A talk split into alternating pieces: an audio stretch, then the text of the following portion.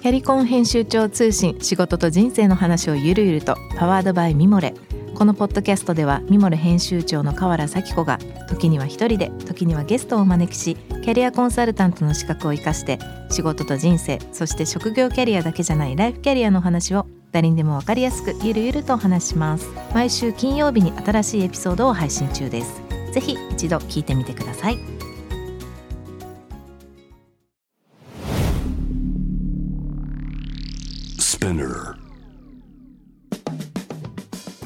ナビゲーター中道大輔です。Vision to the Future with Forbes Japan このポッドキャストは物こと人の魅力を引き出すことで日本のカルチャーの価値を再定義し世界と共有するコミュニティプログラムです。 Forbes Japan のウェブでは記事として連動し音声では SPINEAR を通じて主要リスニングサービスにてお聞きいただけます。 Forbes Japan ウェブは概要欄のリンクからチェックしてください。番組のツイッター、インスタグラムのアカウントは、えー、BTTF アンダーバーコミュニティです。ぜひそちらの方もフォローをお願いいたします。はいあそれではですね前回に引き続き圭介松島代表取締役兼総料理長の松島圭介さんをお迎えしてお届けしたいと思います今週もよろしくお願いしますはいよろしくお願いしますあの前回の最後にですねまああの世代の違いだったりこう、まあ、仕事に対する考え方の違いみたいなものがあって、まあ、それをどういうふうにこう捉えていくかみたいな話でちょっと終わったんですけどまあそれはあれですから日本もフランスも変わらない感じですか？世代の違いっていうのは。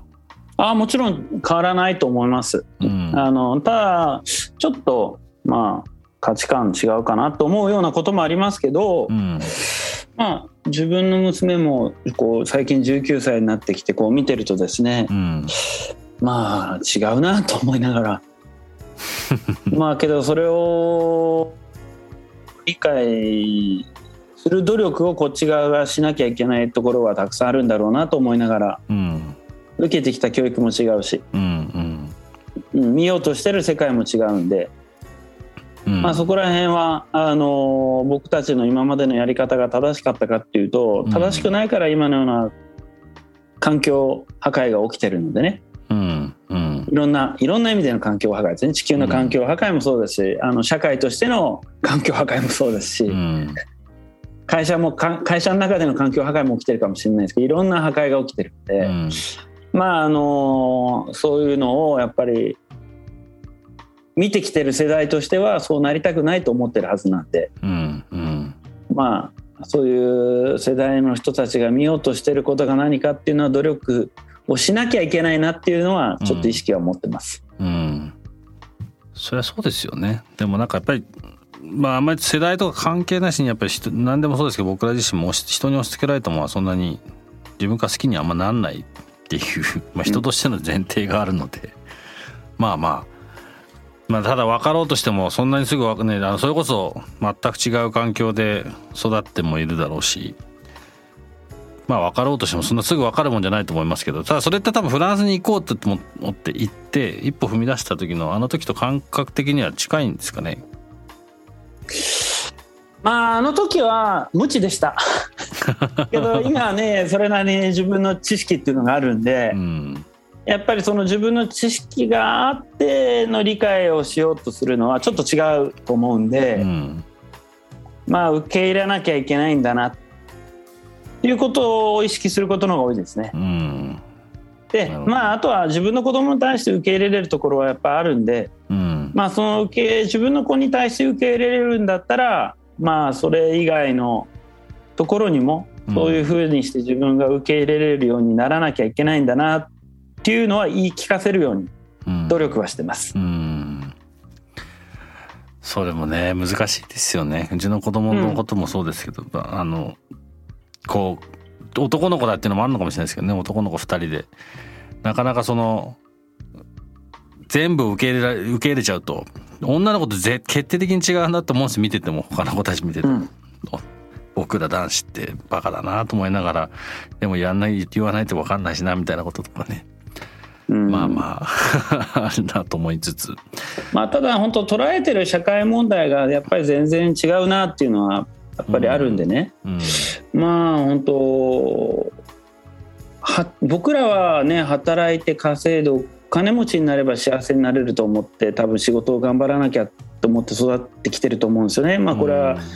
うん、まあ日本人だろうがフランス人だろうが世代的にはほぼ多分そういうふうに考えててただ若い世代の子たちは親が働きすぎてたせいで親が家にいなかったから家で寂しかったんで、うん、働きすぎることは決していいことじゃないっていうふうに思ってる人たちも多いので、うん、確かにそうですね。だから働きすぎないように効率よく仕事をやるべきだっていうふうにもう根本的に思ってる。または、まずは家庭の幸せありき。で仕事があればいいよねと思ってると思うんで、もう全然やっぱりそこら辺は違うんで、ただどっちが正しいか正しくないかっていうとまあお金いっぱい稼いでても幸せそうじゃない人たちも僕もいっぱい見てきた部分あるし、そうですね。まあもしかしたら若い世代の方がそこは正しいのかなと思いながら、うん。うん、まあ耳は傾けなきゃいけないなとは思ってます。うんさてちょっと今後の話を少しお聞きしたいんですけれどもまああの原宿のお店は残念ながらコロナということで一回閉じられたということで今ニースの方のお店に集中されてる時期かもしれないんですけど今後のなんか次のイメージっていうのはなかったりするんですか？次のイメージですか？まあ、うん、とりあえずはあの10年間こう日服往復をしてるとですね、うん、非常に忙しい生活してたんで、うん。うん、まあ、自分自身がこんな素晴らしい環境で暮らしてるにもかかわらず、コータコートダジュール、まあ、ヨーロッパを遊び倒せれてなかったんであなるほど、うん、もうちょっとなんかこう遊び倒したいなっていうのがまず一つありますね。いいですね。でこう文化をより掘り下げて学びたいっていう欲がちょっとあるので、うん。うん、まあ、あの開拓してヨーロッパをもう少し開拓したいっていうその部分と、うん、もう少しこうヨーロッパの深い部分を掘り起こしたいっていうところを、まあ、自分のこうフィルターを通してですね、あの感じて、まあ、それを表現できるように、まあ、知識を得ていきたいなっていうのがやっぱり今一つあります。で、まあ、日本に関しては、まあ、非常にあのいい状況では決してないと思うので今後10年20年っていうのは。うん、そうですねただ、まあ、あの僕がここ数年取り組んでるこの、えーと、予防医学それから公衆衛生、うん、食からおけるあの健康っていうところが、うん、まあ、ただ身体的な健康だけじゃなくて精神的な健康も含めてのその食に食からの影響力っていうのを、うん、まあ、最近あのとても大事であるっていうところを、まあ、企業と組んでいろいろと発信してるんですけど、うん、まあ、そういったところはこれから高齢化社会を迎える日本においては非常に重要なポイントになってくるとは思ってるので、まあ、そういう活動は日本に対してはやりたいなと。ただ飲食業っていう箱を持ってしまうと、うん、もう時間がものすごく持ってかれるので。そうですね。なるほど、うん、そこはもう引退かなと思ってます。なるほど、ね、日本に関してはですよね。ね。もう、うん、はいはいはい。もうそこは別僕が出る幕もないしもう必要となされてないですし、まあけどただあの日復往復しながら気づいてたことっていうのは非常にたくさんあるので、うん、で点と点をそこを結びながらですね、うん、あの気づいたことをまあ企業と一緒に結びながらそれをどう社会に落とし込んであの環境を良くしていくかっていうことはやりたいなとは思ってます。うん。以前あのノモンっていうブランド会社でテジンさんの石川さんと登壇されてらっしゃいますよね。はい、はい、そうですね。ノモンって僕僕らが作ったんですよ。実は。あそうなんですか。一緒に。今は、えー、あのまあテジンさんのブランド一緒に作んなきゃいけない作んなきゃいけないとかテジンさん100周年で、はい、100周年でテジン次どうすんだっていうプロジェクトを僕らがやっててそれでその流れで一緒にあの作ったまあ会社というかブランドというかでまあうちのクリエイティブのチームはまだ一緒にやってるんですけど、うん、まあ、それもあって、まあ、石川さんのね話とかもよく聞いてたんで松島さんとのあの時の話とかもよく覚えてます。そういうような方に そういう方な感じで日本では活動されることが多くなるっていうイメージですか？そうですね。もう結構いろいろ自治体と組んでやったりとか企業と組んだりとか、うん、もう結構やってるんで、うん、まあ本当にそれがあの数字で分かるようにこう結果として出てくるのはもう少し多分時間がこう経ってからだと思うんですけど、うん、まああの数字は着実に良くなってるんで、まあこの活動は続けていければいいかなと思ってます。でまあ俯瞰して見えるようにならないことには多分こういうことってできないと思うんで、うん、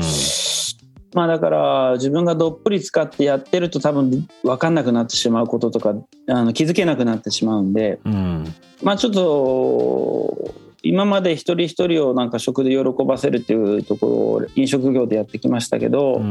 まあ今後はちょっとそういう公衆衛生的にこう知識を正しい知識を得ていただくことによってより多くの人たちが幅広く、うん、あの幸せになっていただく、うん、でそれがまあなんかこう食べ物からこう食べてああ美味しいって短絡的な幸せじゃなくて、うん、中長期にこう健康でいていただける豊かさ。っていうようなところに、まあ、シフトチェンジしていける活動になればいいかなと思ってます。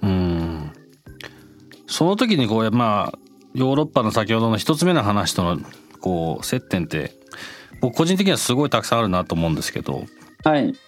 特にまあ僕もイギリスですけどねヨーロッパの考え方がやっぱり自分の、まあ、日本人としてはおそらく海外の中ではもっと一,、まあ、一番近いというか、はい、アメリカよりもヨーロッパの方が日本人にとっては近いと思ってるので、まあ、特にイギリスだからかもしれないですけど、うん、本国あのヨーロッパのあの大陸の方はまたちょっと違うかもしれないですけどただその歴史の深さだったり、うん、のまあ、食に対する考え方もそうだと思いますし人生全体に対する考え方は比較的あの日本よりも前にいるしあの近いんじゃないかなと思うことがたくさんあるので、うん、なんかさっきの話もつながることあるんだろうなって聞いてて思いました。そうですね、まあだから本当いろいろと歴史からも含まれてですけど、うん、まあ非常に学びやすい環境にここいるんで、うん、うん、ありがたいなと思って、えーと、もう一度学び直させてもらってる感じですね。僕なんかは今その先ほどちょっとありましたけど日本でやっぱり苦しいと思うんですよね今。で今っていうかもうここ、うん、今のこのコロナに始まったことではなくて本当にまあこの番組を始めたきっかけもそうだったんですけどこのままだと自分たちの子供たちが自分たちぐらいになった時に本当にこのままいったら日本まずいことになるっていうまあ、ちょっと危機感みたいなのもあって、で、まあ、それの一つのきっかけがきっかけというか何か知らなきゃ何かしていかなきゃいけないっていうところにこう差し掛かってるっていうのがすごい自分の中で強く思ってて、まあ、ただ日本ってこう外から見ると一旦外に出ると外の人から見える価値みたいなものが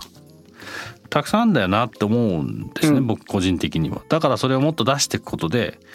いろんなことができんじゃないかって。でちっちゃな話かもしれないですけど今ちょうど緑茶のブランドを始めまして。はい。要はこれも結局海外にある緑緑日本茶緑茶。そのつまりグリーンティーですよね。グリーンティーカテゴリーのほとんどアクセスできるのって日本のじゃないんですよね。うん、で国内見るとまあ、ずっと JA 含めて日本の中だけでやるっていうことがベースになっててで農家の人たちとかもうお金が回らないから自利品になっててでこう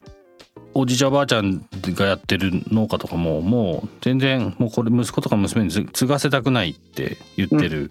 うん、でも片や外見ると抹茶とかも含めてみんな待ってるって。ここのアンバランスって別に今一個の例でお茶をやってそれを何とかしてって、はい、その例えば僕がサンフランシスコとかによく行ってる時なんかはそのサードウェブコーヒーみたいなそのコーヒーの流れがそういうのが生まれてたりとかして別にそれを似たようなことをお茶でやれるよねっていう意味で、うん、まあ僕らは始めましたけどただこれって氷山の一角で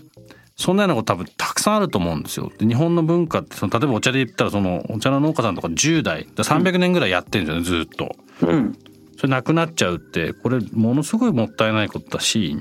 はい、そういうのが外に出ていくっていうきっかけを作れたらいいなと思って今そこに向かって頑張ろうとしてるんですけどそういう意味でその海外にいらっしゃる松島さんみたいな方がそういうところとか多分あのやられてると思うんですけどそうですね、まあ、僕もそういうのがあったから東京でお店で作って、まあ、東京でこう人を育てて、まあ、海外でもっと仕事すると、まあ、自分の価値観も広がるし、あの日本の食材をねこう海外でこう使えてプロモートしていくことが、まあ、今後の日本にとって重要なことになるんじゃないかと思って、あの東京でお店を作ったんですけどね、まあ思いとは難しかった。難しかったですね。何が一番難しかったですか？そうまあそういうのってやっぱ僕が海外に出て海外で命がけでやってるから多分気づけた得れた情報なんですよね、うん。うん、だから命がけに行ってまだ仕事をしてない人たちにそんな意識は生まれないですね、うん、大きな差はそこかなと思いますね、だからそこをもう今僕らが海外に出てきた経験によって感じてる危機感をですね、あの現場の人たちに言ってもいやそんな危機感よりも毎日の電話代払う方が大変なんですよって言われちゃうんで、まあ、それはそうだと思います。ねうんうん。だからやっぱそれ何をかけてやってるかによって多分得れる情報っていうのは全く違うと思うんで、うん、まあそこ自身がまあ自分自身がもしかしたら日本でお店を出して得た経験失敗から得てる経験なのかもしれないんで今こうやって冷静に言えるかもしれないですけど当時は全くなかなかそんなことを理解もできなかった部分はあると思います。なるほどね。すごいわかりますね。だからそれなんか本当にそういうの話聞くと、まあ例えば国とかの考え方とかももっと変わったらなとかいろいろ思うことあるんですけど、はい、まあ多分そんなこと僕らが何言ったってそんなに大きくは変わらないので、まあなんで結局、まあ、自分たちでブランド作った方が早いと思ってまあまあはい、あの人に言っててもね難しいというか。っていうのもあってあの、まあ、ちっちゃくですけど始めたのが背景なんですけどそうなんですよね。でも本当にでもこのままほっとくと今も六本木ヒルズのこの上から東京のこうビルバー見てますけどこのままだとこんなこのままじゃないこのままいかないんだよなって。別にこれがいいかどうか置いといてですよ。はい、あのおそらく今あのニースの松島さんの家の家なのか分かんないです。レッサーなのか今いるところの窓から見た景色の方が全然僕は個人的には好きなんですけどきっと、はい、ただこのままだとね人口も減りますし、はい、同じことしちゃダメなんだよなとは強く思います。そうですね。うん。なんかこの話ちょっとずっと続けたいんですけどはい あんまりあんまり聞いてる人が楽しくない話になってきそうなので。もう言いたいことがたくさんありすぎちゃって、うん、まあいろいろ日本のこととか、まあ、これからもうあの日本には関わりを持ちながら日本にベースを持たずにいろいろやられると思うんですけど、はい、また結構まあもうちょっとしたら日本もねちゃんとオープンになると思いますけどもまた行ったり来たりが始まるんですかね、はい、きっと。僕はそうはしないですね多分もう。しない。もう、うん、ズームっていう便利なものを得る、ね、あなるほどね、うん、まああのズームでやれるところはズームでほぼ終わらせようと思ってます、うん、でどうしても行かなきゃいけないっていうことがあれば、うん、まあ行くと思いますが、うん。まあ今まで移動をいっぱいして酷使してきて疲れてる部分もあるんで。まあちょっとあのー、そういう移動に使う時間をなるべく減らして、うん、まあその分ヨーロッパのいろんな都市に行って、うん、まあいろいろ学びたいなっていうことの方が大きいかな。と同時に、まあ、ヨーロッパで僕が得てきた経験を伝えてる方が、うん、あまりにも言ってることが違う新しすぎて、うん、ヨーロッパの人たちが目が覚めることが多いんですよね。うんうん、で日本人にうまみって話してもですね例えばなんですけど、うんうん、なんとなくずっと自分たちの人生で聞いてきた言葉だから、うん、うん、まあなんかねうまみ私は分かってるわとか僕知ってるよっていう感覚で。結構意外と知らないのに知ったかぶりでこう話半分にしか聞かない人たちが多いんですよ。うんうんけどヨーロッパの人たちにうまみの説明をちゃんとするとえ何も知らなかった教えてくれってなるんですよね。うんうん、でそこでまあちゃんと説明をしていくとやっぱ興味を持っていただきやすい、うん、だから理解力が非常に早くあそれは研究しなきゃいけないしもっと理解しなきゃいけないな人類はっていう話になるんですけど、うんうん、日本人の方がそうはならないんですよねこう、うん、分かってるようまみはってなりながら全く分かってない人が多いのが日本の方が多いかなっていうのがあるんで。なるほどロンドンとかも行かれますか？たまに来ます。たまに来ます。はい。たまに来ます、ロンドンにも今あの僕もオフィスがあってまあ、結構はい、それこそ行ったり来たりしてしてたのがまあでもコロナでも結構行ってましたけどあの、うん、まあ、子供たちも向こうにいるのもあって。なのであのロンドンの帰りにちょっとぜひニース寄らせていただくのでその時はよろしくお願いします。ぜひぜひぜひはいということで、えー、2週にわたりましてお話をお伺いしてきました。本当にどうも貴重な話どうもありがとうございました。いいえこちらこそありがとうございます。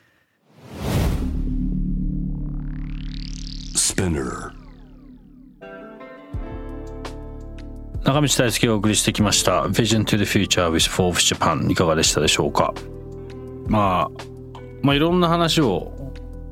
なんだろうなこううんなるほどと思いつつそうだなと思いつつ勉強になるなと思いつつ一番まあ今ねその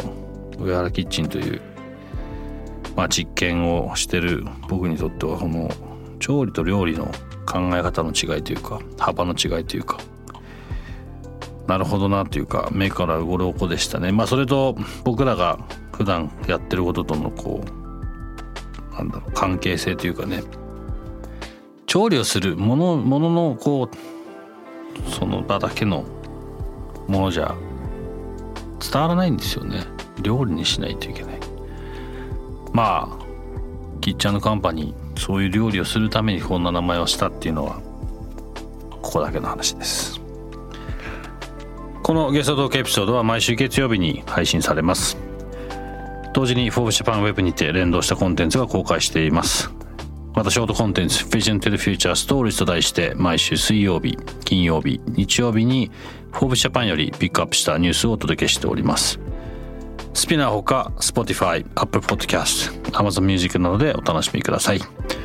質問感想は番組の Twitter アカウント VTTF アンダーバーコミュニティにお寄せください。Vision to the Future with Forbes Japan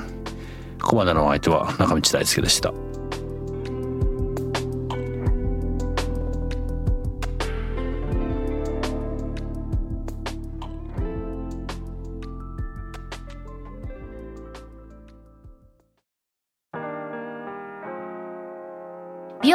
崎めぐみと編集者の大森洋子でお届けする雑談ポッドキャスト「ウォンと私のお名前なんての?」